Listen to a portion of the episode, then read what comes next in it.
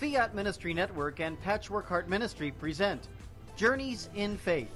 Now, here's Ann DeSantis. Hi, welcome to Journeys in Faith on this Friday evening. It's so great to be here, and I'm super excited because I have an amazing guest. She is also a friend of mine, so I'm pleased to introduce to you to Lisa Mladnik. She is a certified Gallup coach and a best-selling author. So welcome, Lisa. Thank you so much for joining us. Oh my gosh, it's so much fun to be with you, Ann. Thank you for having me. That's right. It's just awesome. And it's a Friday night, so I know normally it may be a day of or an evening of relaxation with family. So I'm very grateful for you for being here with us. Oh, you're so welcome. It gives my daughter and my husband a chance to do a father-daughter evening of watching stuff I have no interest in. So it's a win-win. Oh, that's good. Win-wins are always good. I love it. That's right. So we have so much to talk about, and your journey has been amazing.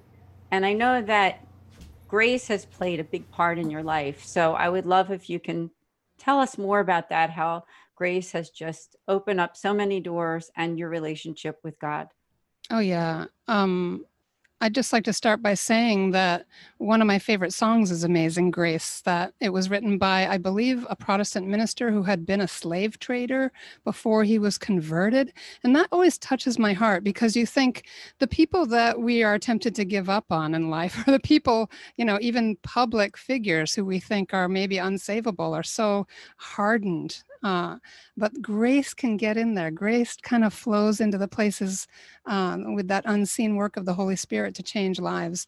And that song, Amazing Grace, I always want to say, you know, I once was blind, the song says, but now I see. And I say, but now my sight is improving.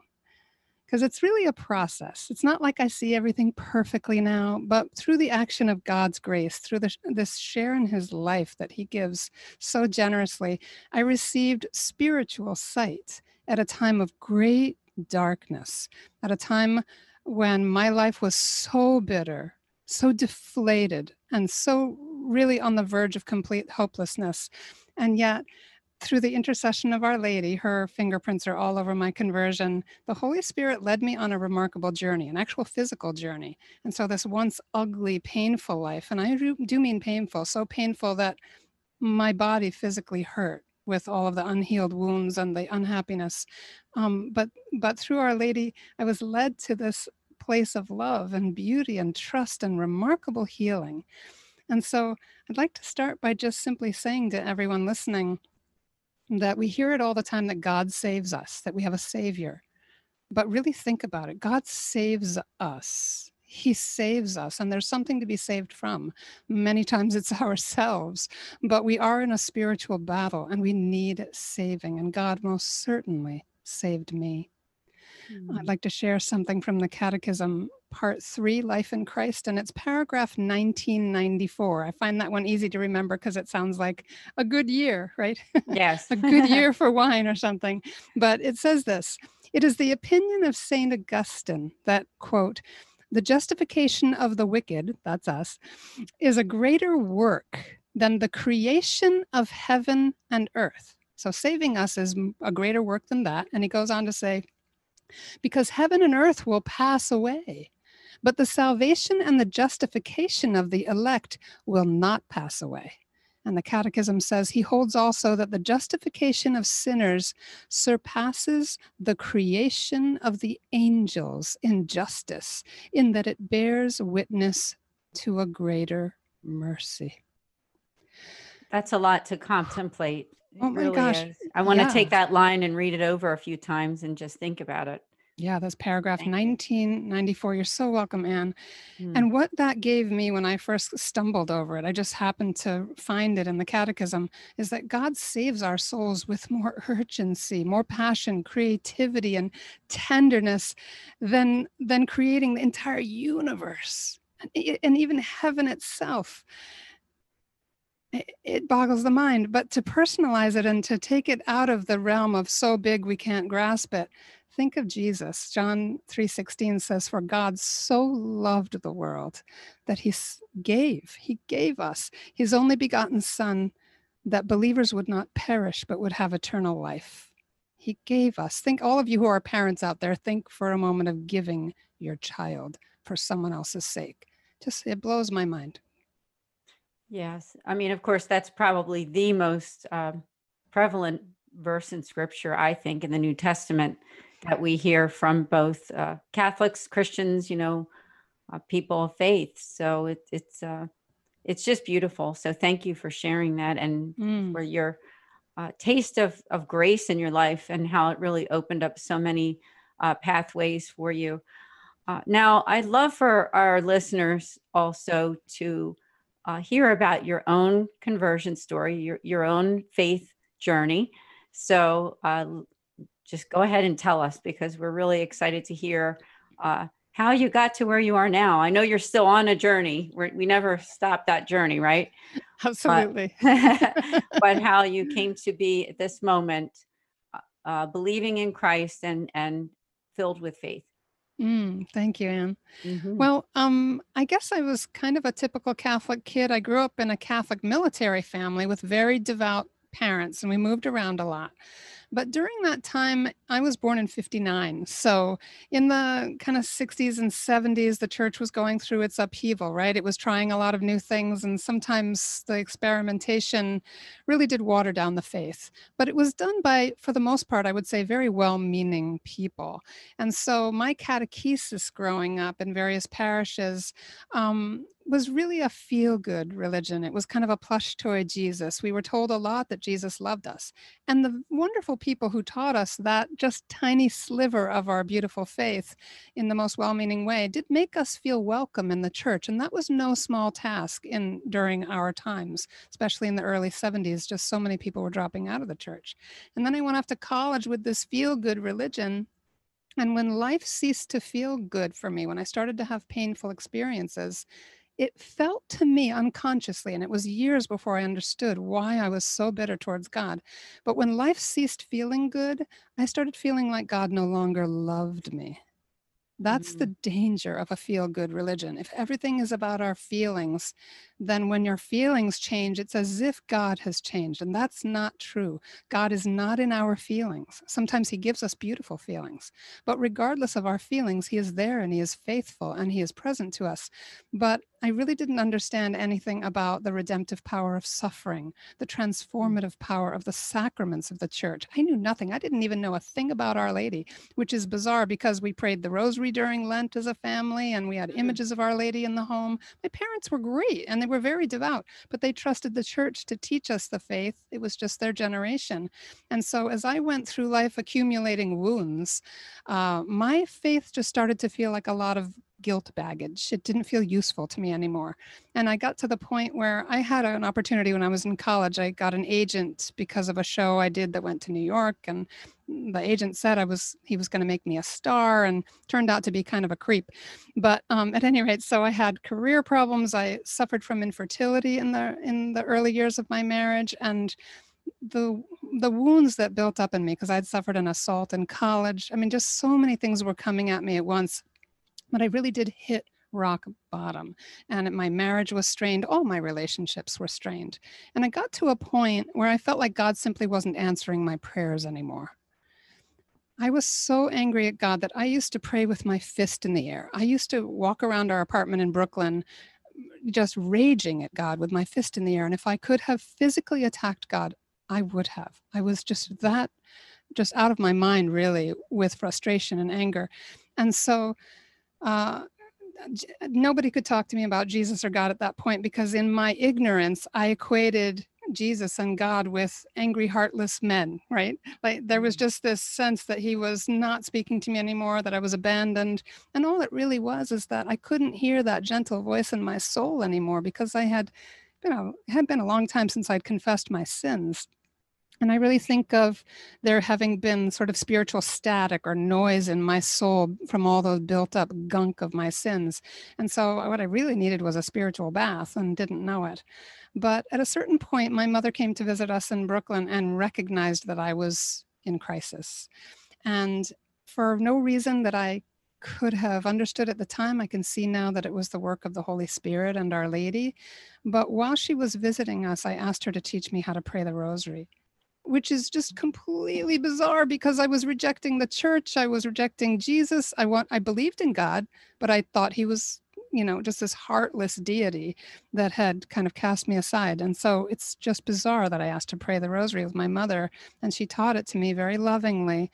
And not long after that, my mother was the first bead. I think of this string of women that came into my life as the beads of a rosary, because it began with the rosary. It was my mother. And then I went on an out-of-town audition, and I met up with an old friend who recommended a book about a woman who was having an existential crisis and went to live alone. She bought a dog and walked on the beach and confronted the truth of her life. And I became enamored with this idea and started to plot how I was going to get off by myself, and looked at ashrams and other places like that that I couldn't afford, where I could be among people but have some solitude. I really did need an escape. And so my mother found me a place at La Salette Shrine in, I believe it's West Attleboro, Massachusetts. It's been a long time, but it's a lovely little shrine with a dormitory. And she got me a reservation there for $35 a day, room and board. It was all I could afford. So I got on the train from New York to Providence, and on the train, a packed train, there was only one seat available next to a young woman. So I kind of wedged my bags in and sat down next to her.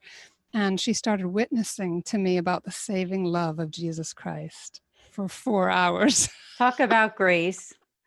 And it went by like 5 minutes. Yeah, right, exactly. Like the only seat available. And when she was done, when we were almost to Providence, she said, you know, I've never done that before.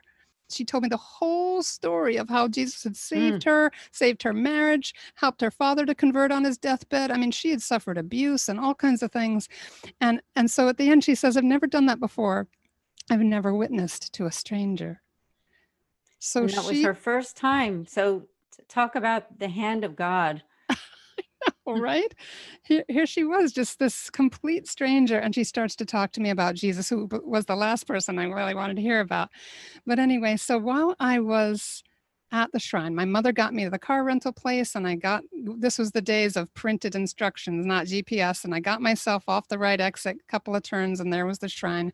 Got into my dorm, and I started to go to daily mass. It was the strangest thing, because I was still so angry at God that every time I received Holy Communion at the noon mass, and I couldn't not be there. I remember hanging up the phone and just running to mass if I was on with someone, because I couldn't stay away. But when I would receive the host, I had the sense that it was going to burst into flame on my tongue, because the bitterness was so great. And that coming together of Christ in the real presence on my tongue, there was just this sense of awe and almost terror at the same time, but I couldn't stay away. And of course, it wasn't appropriate. I wasn't in a state of grace, but I was ignorant.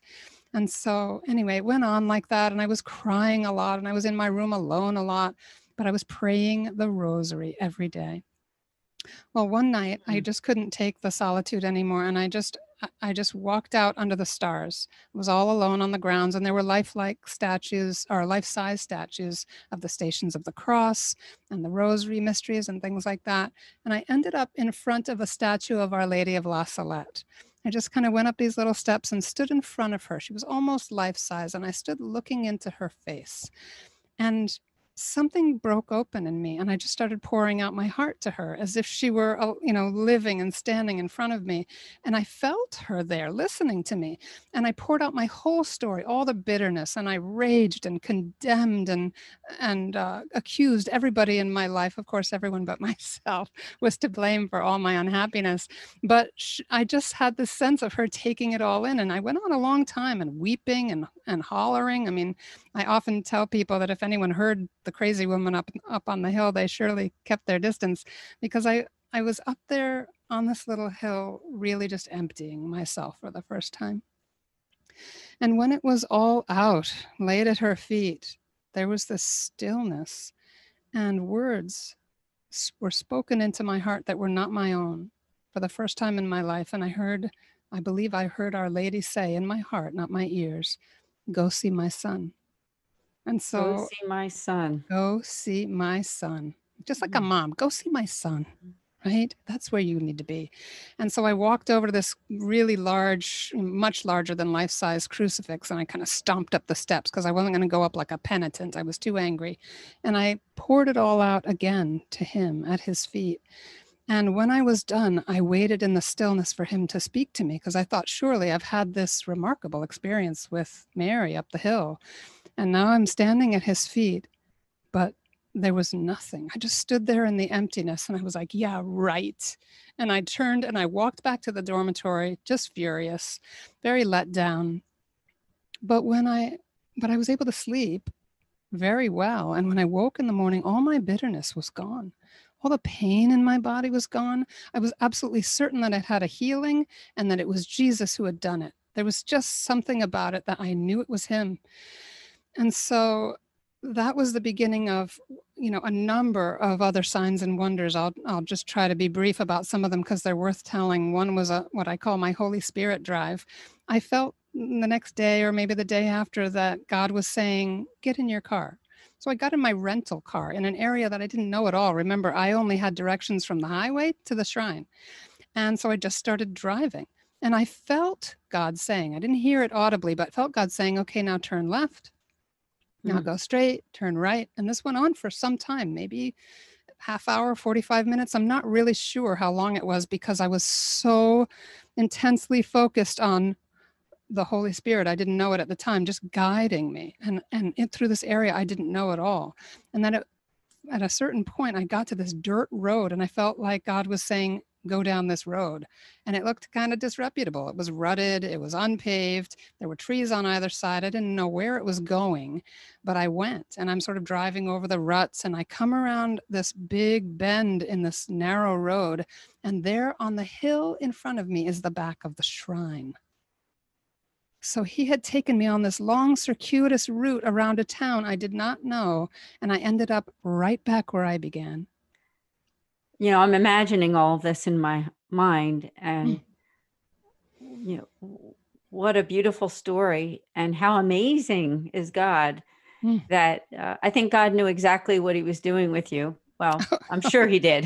He knew I needed a trust exercise, and he knew how to speak just loudly enough to me so that I could hear him, because I hadn't been to confession yet, but his mercy is incredible. And I really felt that he was saying to me, I will take care of you. I will bring you safely home. You can trust me. So I finally did go to confession that weekend. There was a retreat on the grounds of the shrine. And then more healings happened. It's too long a story, but I became a daily communicant. I kept praying the rosary. When I went home after 8 days and reunited with my husband, I was much more filled with hope and having really vivid experiences of kind of my imaginative faculty being touched by the mysteries of the rosary. And I was just on fire and learning more and more about my faith. I started going to conferences and listening to cassette tapes at that time about the faith. But what I realized as I went to confession more and more often, I started to go a lot, and I still do go quite frequently. I feel like it's one of those just, it's a treasure, and we neglect it. But what happens is that our unconfessed sin weakens us, and it makes us more susceptible to more serious sins too. And all that spiritual noise starts to crowd out the voice of Christ. So we think he's not speaking to us, when in fact, it's like we have the TV and the radio turned up full blast, and this gentle voice is, you know, he's just knocking, that gentle stranger is knocking at the door of our hearts, and we're not hearing him. In fact, C.S. Lewis famously said that the places that we hold on to in our hearts, the places that are like unconfessed sin, the unforgiveness, things that we won't turn over to God, that those are the dead places in our hearts. Oof. And so much about that experience. And of course, it is a long road. That was 1992. It was a long time ago, but it gave me a taste for mystery. There were just so many times after that I realized the sacraments were healing my life. I would confess a sin, and something I had no idea had any connection with that sin would be healed in my life. There was greater trust in our marriage as I confessed impurity. There was, you know, just, that's the one that stands out for me, because I had watched and read and used language and stuff that was, you know, part of what was gunking up my soul. And so when I started to let go of those things and confess them, I started to see my relationships healing very rapidly. And as I started to forgive other people, I started to learn the beauty and the joy of laying down my sins and taking responsibility for them. I started to be able to be magnanimous toward other people and forgive. And I saw them set free by that by that invisible forgiveness that was really happening in my heart. I learned the joy of obedience as well as repentance. And all of these things that the 70s college feminist that I had been would have been dead set against intellectually. You know, I'm not going to obey anybody. Nobody's going to tell me when to be sorry. You know, I was a very prideful person and very angry. My poor husband who hung in with me through all of that. My Lord, that poor man, and he's such a sweet man too. But anyway, so the gist of it is that I became hungry for the faith, hungry for the Eucharist. Mm-hmm. And as you and I have talked about, we both love St. Therese of Lisieux. She was the first saint that I got to know as a friend and started to really emulate her trust, her simplicity. I tend to overcomplicate everything, so she's a good tonic for me. But I also started to become more aware that we're tabernacles for the presence of God, and that power is very real. Good word. And growing, very good word. Yeah, and that we grow, as we grow in our faith, we grow in beauty, authentic beauty. The impact that we have in the world is greater. And of course, the healings are amazing. So every single day, I'm grateful. When I really stop and think about my conversion and all of the signs and wonders that accompanied it, I really do break down and cry in gratitude, because I once was lost. I am found. I was blind, but now my sight is definitely improving. Wow. It is an emotional story. Even for me, as I'm listening, I'm imagining in my mind, and I know you, and you're a friend of mine. I'm very grateful for the friendship that we're starting to develop and getting to know each other through these programs and just in the work that we're doing. So it's just so beautiful. So I would love to invite people to learn more about you by staying in touch on this show and staying tuned with us here. Lisa has so much more to talk about, but I will give you a website that over our commercial that people can take a look at.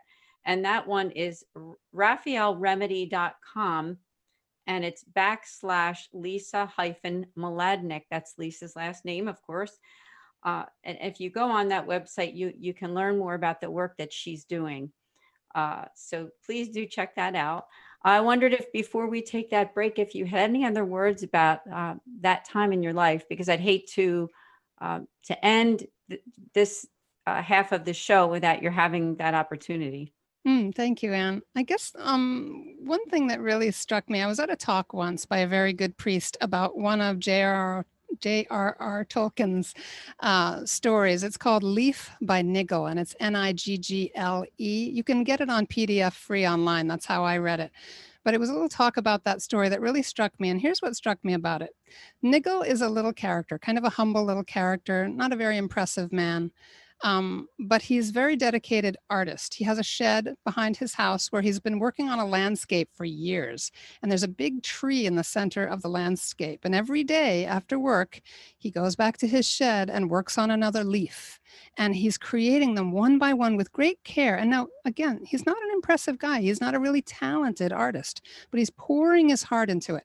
And he has a really annoying neighbor that's always interrupting him when he's painting. I need help fixing my roof. I need you to do this. I need you to do that. And Niggle has resentments about this, but he swallows them, and he goes and he helps this man every time. He's always kind of having to have a little death to self and go and help this guy. And so eventually he goes on a trip. It's sort of a symbolic death. And he's in this purgation period where he's actually working in a hospital and he's doing hard things. And he gets to a point where he's had some growth in his heart. He's really changed by this experience. And he knows it's his time to leave. And he walks out and he comes upon a gate in a beautiful landscape with a little bicycle next to the gate. And he just knows that it's his bicycle. So he gets on it and he rides through the gate. And this always makes me cry.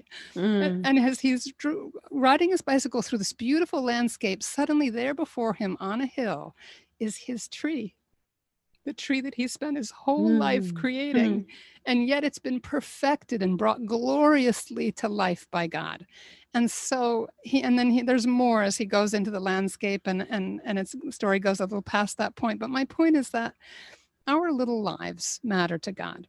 And even though we may resentfully at times do the right thing, and maybe we aren't the most impressive people, but our little things that we pour ourselves into, that we love, are perfected in heaven by God, that we can, that our works can bring beauty to the place of ultimate beauty. And that is by God's design, by his grace.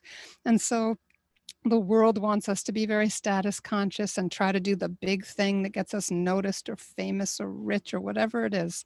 Whereas God sees that little journey of the heart, that just being a person made in the image and likeness of God, kind of simply making our way through our days, will lead us, you know, if we give him our trust and allow his grace to work in our lives, kind of get out of the way a little bit, we can end up in that beautiful landscape. And our own lives can bring beauty to that place of ultimate beauty. That was beautiful. I just can't stop smiling after hearing that story. And you do tell a story so well that, you know, I'm picturing all of this in my brain, and I don't think I'm going to forget everything that you've said this evening. And of course it's on video, so you know I won't. You can't now. You have no choice. That's right. That's right. So, I would love to invite everyone to please join us for the second half of this show. We do have to take a quick commercial break, but join us again here with Lisa Mladnik, author and coach. We'll see you soon. Hi, my name is Ann DeSantis, and I'm the director for the St. Raymond Nonatus Foundation for Freedom, Family, and Faith. You can learn about us on our website at nonatus.org. I'm here to tell you today about two great podcasts that I hope that you will tune in. The first Tuesday of every month at 8 o'clock, we have a podcast specifically for Catholics affected by divorce. From 8 to 9 p.m. Eastern, go to Philly Nonatus on YouTube to subscribe. In addition, we also have a podcast the last Thursday of every month. That's also at 8 o'clock Eastern Time for 1 hour. And that one is for families in crisis. We have some really great guests coming up soon, so hope to see you then. Please also consider the fact that you can make spiritual direction appointments with us, with our spiritual moderator. All you need to do is go to our website on the contact form and just reach out to us. We'd be happy to hear from you and look forward to setting up an appointment. So we'd love to connect with you. Please share this video and let people know that we're there for families affected by divorce and also families in crisis. Thank you.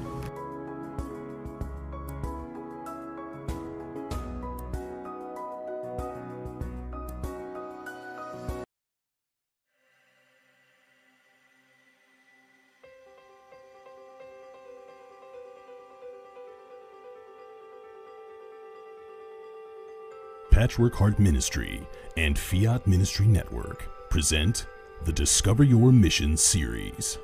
I can't even share with you how I was so wrote in my faith, and I was attending Mass, but I was not present. I was a good man, I was a good father, I was instilling the sacraments into my family. I was definitely not intentional. I was stuck wrote in my faith. I did not want to become Catholic. I came into the church kicking and screaming. I even left for a period because I was like, I can't. All my plans that I had are gone now. So I tried to go back only to come back later on because of the Eucharist. But what kind of strength did he have? Jackie did not just have a strength of body or baseball skill. He had a strength inside of his spirit, a courageous meekness that empowered him to play the game. My husband comes home from work and I tell him what is going on with me, and he's like, oh, okay. And I'm like, no, I think this is like some sort of miracle, dude. And he's like, oh, you know, of course, but I'll believe it when I see it, honey. You've been trying to quit, and you've been saying this and saying that, and his big line to me is, you shouldn't say things because I never follow through on them. And so this was week after week, month after month. He is looking at me like, this is a miracle. There is no way that you, on your own, could have done this. In 1 Corinthians chapter 10, verses 16 through 21, St. Paul compares the sacrifice of the Christians to the sacrifice of Israel and then to the sacrifice of the pagans. Paul calls the chalice the blood of Christ, and the bread as participation in the body of Christ, and then warns his listeners that you cannot partake of the table of the Lord and the table of demons at the same time. So in other words, you need to decide, what are you going to participate in? Are you going to participate in the historic Christian idea of the altar of sacrifice, which is in the Eucharist, or not?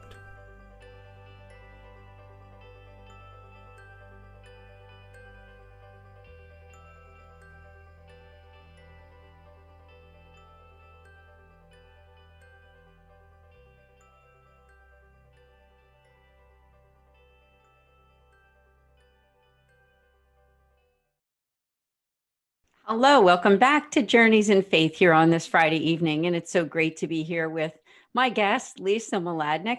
And during the first half of the show, we learned so much about her beautiful faith journey, which she started out talking about the role of grace in her life. And I really appreciate your sharing that with all of us, Lisa. And we do have a lot more to talk about because the journey that you went on has led you to some wonderful work in the area of faith development and sharing your faith with others, namely being an author, also a Gallup certified coach, and a catechist. So let's start with your work as a catechist. I wondered if you could share a little bit about that.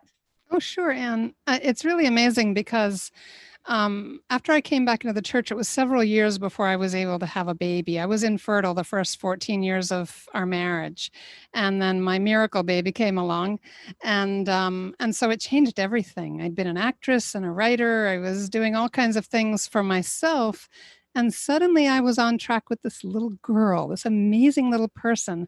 And the day I enrolled her at the parish in CCD, they were short of teachers, and I stupidly volunteered to help out. I thought I could maybe pass out crayons in the classroom, and they said, "Why don't you teach her class?" I was like, "Wait, what?"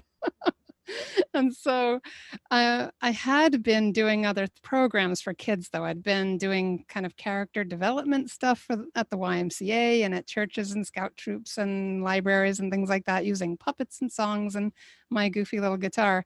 So I kind of went, and I had been an actress, so I thought, okay, so I'm going to teach the faith the way I know how to relate to kids.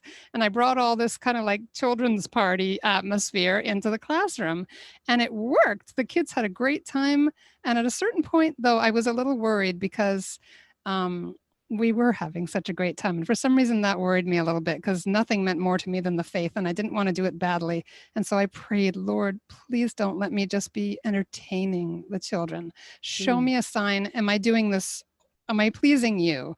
And the very next week, or very soon afterwards, two mothers came in with me together. They were obviously good friends, and they both had daughters in the class. And they just wanted to tell me all about what was going on at home. "Oh, she's got me praying. Oh, and she wants to do good works all the time." And the two of them were kind of tag teaming, telling me all the fruits of what was happening in our classroom. And so I said, "Thank you, Lord. I needed that encouragement." And there it is. Plus, I had because I was new in the parish, a couple of observers, different people at different times, would come in while I was teaching and just watch the class. And both of them said the same thing: "Lisa, you should be teaching workshops for catechists." And I was like, I just kind of got started here, but I actually had a lot of experience. And plus, being a convert who was constantly slurping up the faith, I did have a lot going on.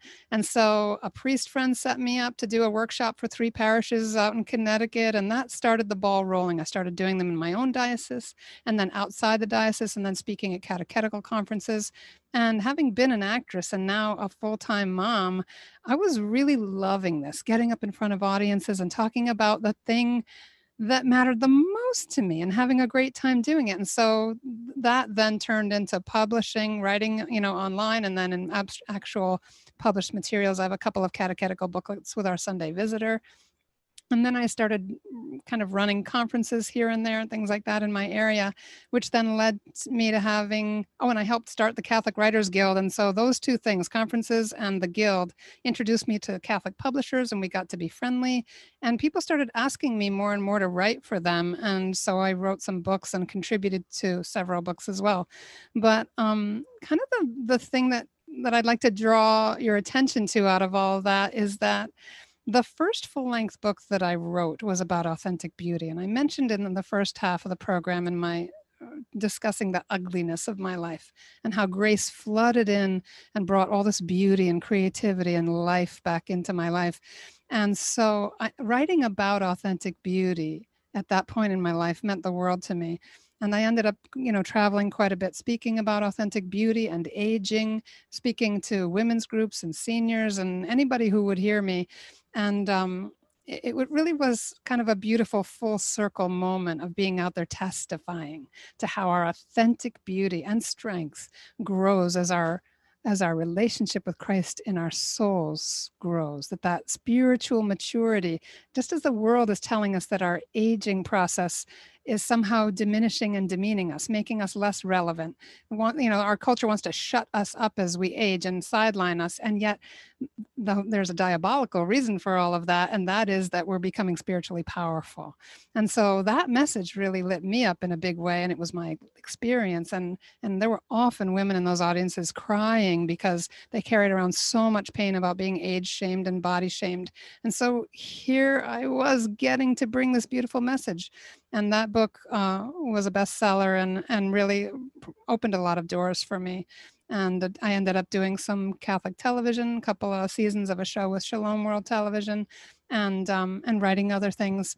But then at a certain point, like I had some coaching of different types along the way, people that gave me some encouragement, that sense of coming alongside and helping me to be able to see myself and my life in new ways, to get rid of limiting mindsets and to try new things and to have that expanding sense of possibility. And so coaching had appealed to me for a long time, but I couldn't afford the training. When you're raising a child and not working full time, people think that if you have a best-selling book that you're making a lot of money. It's not true. That's right. It's not true. Don't be an author to make a living. At any rate, I didn't have a lot of money. But at a certain point, I started teaching for Homeschool Connections, which is a fantastic Catholic company. And they're completely overrun and expanding like crazy right now because so many people are pandemic schooling and discovering how wonderful it is to have their children at home, and their children are thriving. So I've been teaching webinars for them for 7 years. So it's been a wonderful experience. But because I got to teach some wonderful children who were the children of people who owned the very professional Christian coaching institute that I'd always wanted to study at, I ended up being gifted the foundational course, which was more than I could afford. I loved them. They appreciated my teaching their children and taking time, to kind of nurture those kids. Anyway, so I got this incredible gift, and it ended up really setting off something in me. It was like a boof, that this calling opened up, this ability to really deeply listen. I know I'm doing a lot of talking. You probably don't believe I'm a listener. It's true. I have special training, but really deeply listening to another human being so that they can have that sense of you creating that safe space for them and opening things up for more learning, for them to delve deeply in a prayerful environment into what God is speaking into their souls. And they say things in coaching that they've never heard themselves say before, but they know are true. And it's amazing how that process opens things up and allows them not only to have a vision for their lives, but to start to move in that direction. And as soon as they get momentum into living really authentically and hearing God's call in their lives, everything changes. From small changes to the bigger ones, it's all a process and it's never just a smooth, straight line, but people do transform their lives in this process. And so it's an incredible honor. And recently I got certified in a tool that I've been using for a while that I truly love, which is the Clifton StrengthsFinder tool. That's why I'm a Gallup certified coach.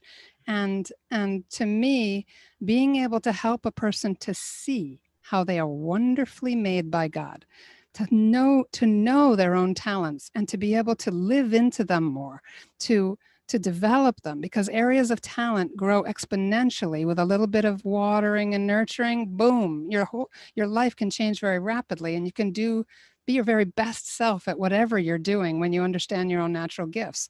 And then you get to understand the gifts of others in that. And there's a kind of wisdom and strength. And it's just glorious watching people grow. Coaching is really about encouraging and supporting growth. And it's very God-powered. And it's a very simple process, too. It's not intimidating or anything like that. And so I just love it. You can see I could babble on and on about it. And I'm smiling, too, because you and I spoke, I guess it was maybe 3 or 4 weeks ago. And I took one of the Gallup tests. It's called the Top 5. So maybe you can explain to them about that, because I was able to find out my top 5 characteristics, I guess they're called. Am I using the right word? Characteristics? Kind of. They're called officially, they're called talent themes. Talents, but they are characteristics. Do you happen to remember what they are, Anne? Do you feel like saying? I remember that the first one was maximizer. So I don't know about maximizer. I mean, off the top of my head, I remember reading the description, but I wouldn't be so good at reading that definition for you right at this moment. Oh, that's a really cool one. Is it? Yeah, I love it. I mean, I love them all. There's not one better than another, but I love maximizer. I don't have maximizer. Oh, okay. But maximizer is the person who likes to make the good better and always has that urge to make it better. In fact, if they had their way and they had the time and the right resources, they would always make things as good as they can possibly be. So your maximizer is a great person in a family and on a team. And but here's the thing about talent themes. When Don Clifton, Dr. Don Clifton, many, many, many years ago, first started out as a psychologist, it was around the time that the positive psychology movement was beginning. And that's looking for what's good in us and what's strong and what's beautiful in us, rather than focusing on what's broken. And so that really changed the landscape. But Clifton at that time, as a young PhD, was on a team of psychologists that were studying school children and their reading speeds. Some children, after being tested for reading speeds, were at about the 90 words per minute rate. And then there was this other group that was over 200, like around 240 on average. And so they hypothesized that if they taught them all speed reading techniques, the 90s might get up into the 200s and the 200s might grow a little bit, that they would probably all end at about the same level. Well, to their very great surprise and excitement, what happened is that the people that were at 90 words per minute came up to around 200 or so after the specialized training. The people who were in the couple of hundreds went into the thousands very rapidly. Amazing. And what Clifton hypothesized correctly was that in areas of natural talent, a little bit of training, knowledge, and use. He thinks of it as a muscle, or he did. He's passed away. That could grow exponentially with a little bit of attention and cultivation. And so he set about for the rest of his career. There's been 60 years of research into the Clifton StrengthsFinder, and he bought the Gallup organization. So Gallup and StrengthsFinder are kind of synonymous. But what he did is he identified really thousands of talents that human beings have. And he studied hundreds of thousands of very high performing individuals, CEOs and teachers and artists and everybody across a lot of different disciplines. But what he noticed is that the many talents tended to be grouped together in themes, things that tended to show up together, like communication talents or maximizer talents. It's a whole cluster of talents that show up as maximizer. And so of the 34 talent themes, one of your top 5 is maximizer. That means it's a dominant theme for you. That means that in the area of making the good better or making the not so good really good, that you have a talent there, that you have insight, that you have capabilities, that if you exercise that in a conscientious way and you use it whenever you can, it's going to grow. It's going to really grow, and it's going to have more and more impact. And so that's kind of exciting, because God has wonderfully made you in his image, and he has a plan and a purpose for your life to bring value to others. And mature talent, through Clifton, they state mature talent is other oriented. So this is all very Christian friendly. It's really this sense that we are made to give. But we also get a lot, and the more we know of each other's talents, the more we can call out the best in each other.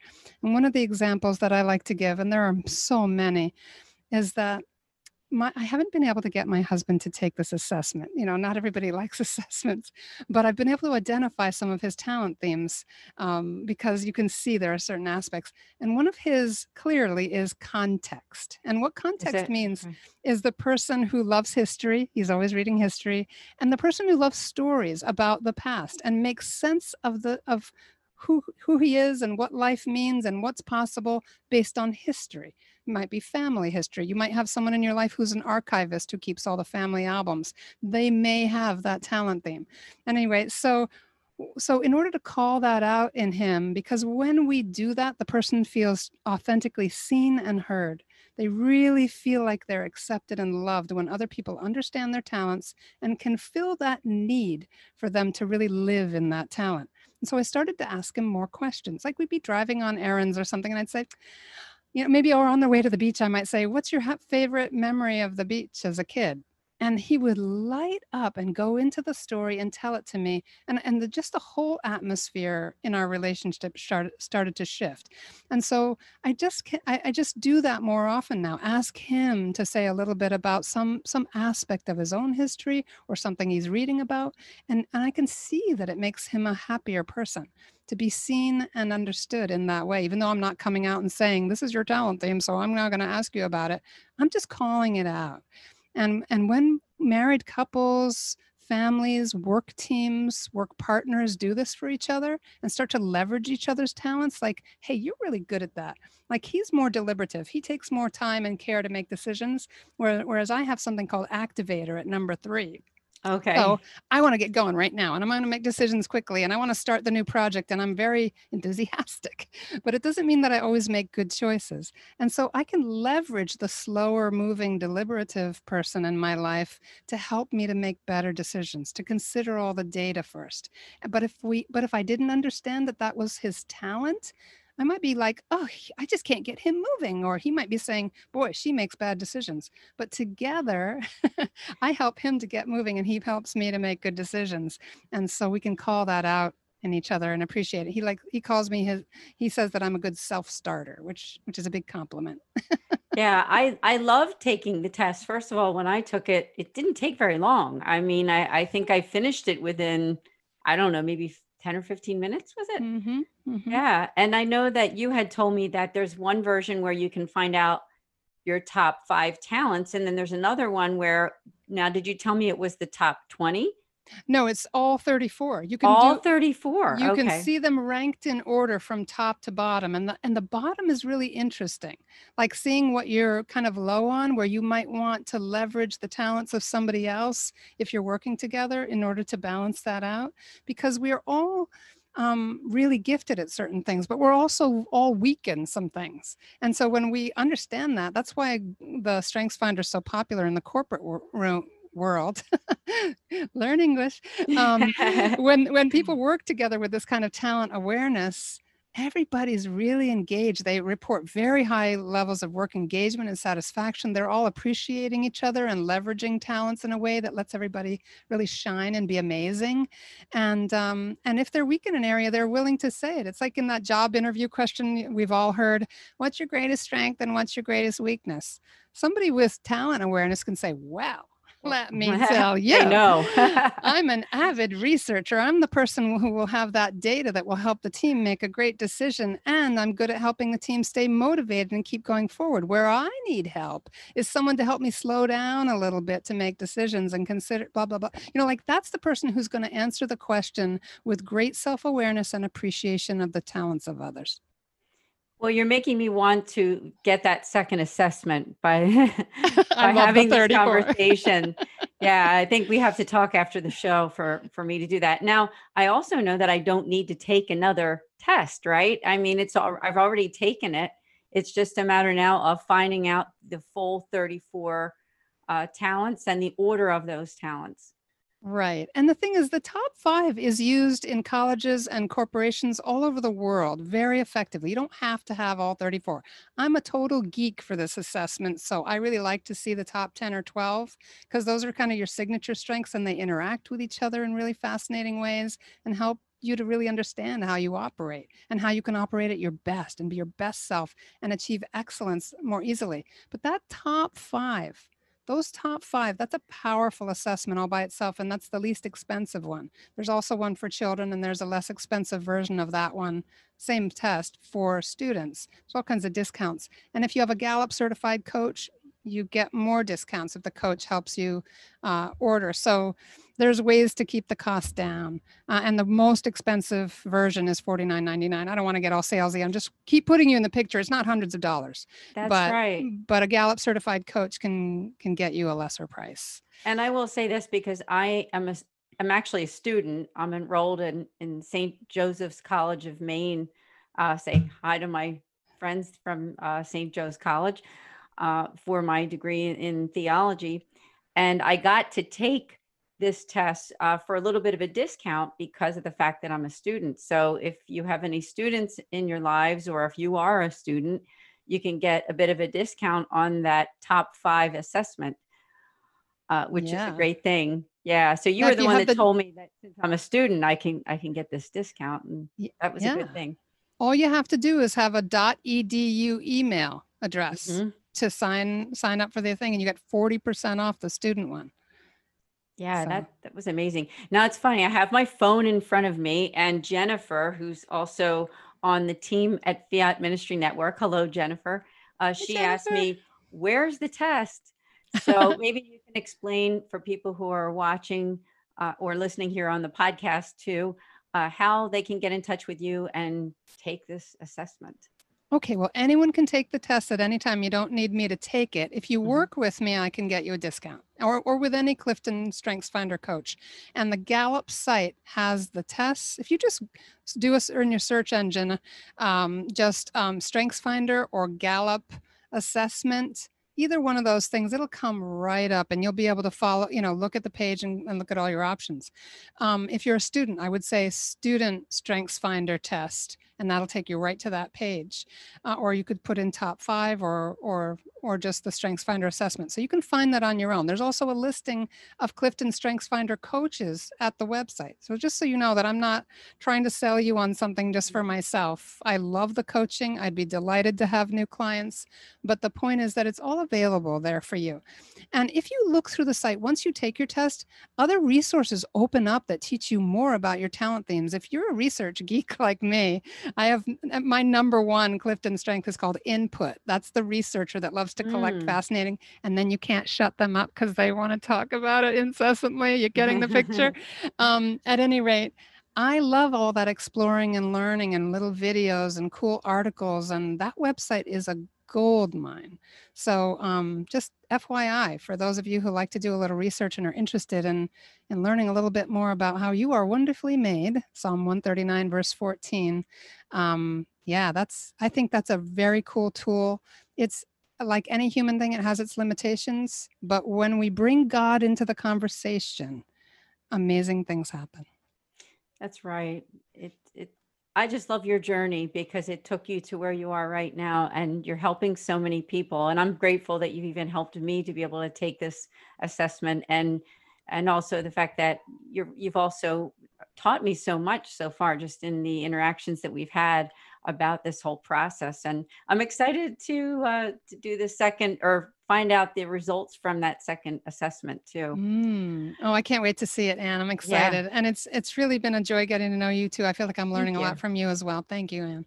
Thank you. So now we're headed toward the end of the show, and I wondered if you had any closing thoughts for people. I do want to mention those websites though, just so we don't forget. Again, Raphael Remedy, that's RAPHAEL remedy.com, / Lisa-Mladnik, her last name.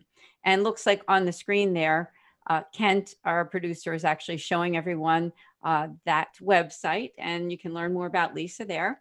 She's another one, which isn't you directly, I believe, but it's a larger website for amazingcatechist.com. That's another one. Yeah, that is my website. Your website. Okay. That's my website. The Raphael Remedy is a practice that I'm the head of coaching for. Okay. Thank you for straightening that out. Oh, sure. And then, of course, you can connect with her on Facebook at Lisa Mladnik. So please do connect with Lisa. She is a wonderful person to work with, especially for the coaching, as she's been explaining. And she's an author, so you want to go to Amazon and check out that beautiful book that she wrote. That you said it was a bestseller. So Lisa Mladnik. That book is called True Radiance. The subtitle is Finding Grace in the Second Half of Life. Thank you, Lisa. Thank you. So, and so would there be anything else then that you'd like to share? I guess I'd just like to say that it's always an honor to come together like this. It's really amazing how technology allows like-minded people joined by the heart, joined by Christ, to just share a little bit of their lives and of their walk. And I just really hope and I trust that God has brought out one or two things that maybe you can take away with you and that might encourage you in your walk to understand that God is leading you. He is speaking to you, that you matter. And I don't mean to get all schmaltzy, but it's really true. You matter. And that can be hard for us because in our desire to be virtuous and humble, I think sometimes we think we're not important. I believe that is a lie of the enemy. Every one of us is part of God's plan for salvation. God has no limitations. His ability to have carefully, lovingly crafted you to do something amazing for him, whether the world would think it was amazing or not, something really undeniably spiritually powerful. He absolutely intends that for every one of us. And so discovering that, doing anything to help the other person, I call it releasing God's power into a dark world. Anytime you encourage another person, express to another person how precious they are, even just call out something good in them, look for the good in other people. We are helping to release that power into a dark world, and we fight evil. We truly do. So I just, it's my pleasure to be here with Anne. She's an extraordinary person, and I'm really very pleased that we are getting to know each other. It's such a grace. And just thanks for having me here, and thanks for all the great work that you're doing, connecting people and sharing faith stories. It's really important that we do this. Well, it's my favorite day of the week, honestly, other than Sunday, because I just love Sunday and I love Mass and family time, day of rest. Yeah. But I love Fridays because of Journeys in Faith and meeting people like you. And I invite you to come back because you're an amazing guest and have so much to share, Lisa. Thank you, Anne. I'd love it. Thank you. Now, I would also like to invite people to go to a website, patreon.com/Patchwork Heart Ministry. You learned a little bit of that, about that on the commercial break. And this is an amazing opportunity for you to get a parish mission sent right to your phone as a download or your computer. And it is through Patchwork Heart Ministry and Fiat Ministry Network. It is truly a wonderful tool for you to grow in your faith. And you can also go to that same website and you can watch a show, be a part of our mission. And you would have to join Discover Your Mission. And there's different levels there, pricing levels for the journeys, 5 minutes of faith. So our 5 minutes of faith for this particular episode, I will be interviewing Lisa, and she will talk about 3 ways talent awareness can enhance your faith. So you won't be able to watch that video right away, but make sure that you check it out within the coming day or two to go on to patreon.com/Patchwork Heart Ministry. Everyone, thank you so much for joining us on this Friday evening for Journeys in Faith. And I'll be seeing you next week at 8:30. Lisa, again, thank you so much. Oh, thank you, Anne. Bye-bye, everybody. Good night. Journeys of Faith is a production of Fiat Ministry Network and Patchwork Heart Ministry. For more information about Journeys of Faith, email info@fiatministrynetwork.tv. And be sure to friend, follow, and like us on social media. Just search Journeys in Faith with Ann DeSantis.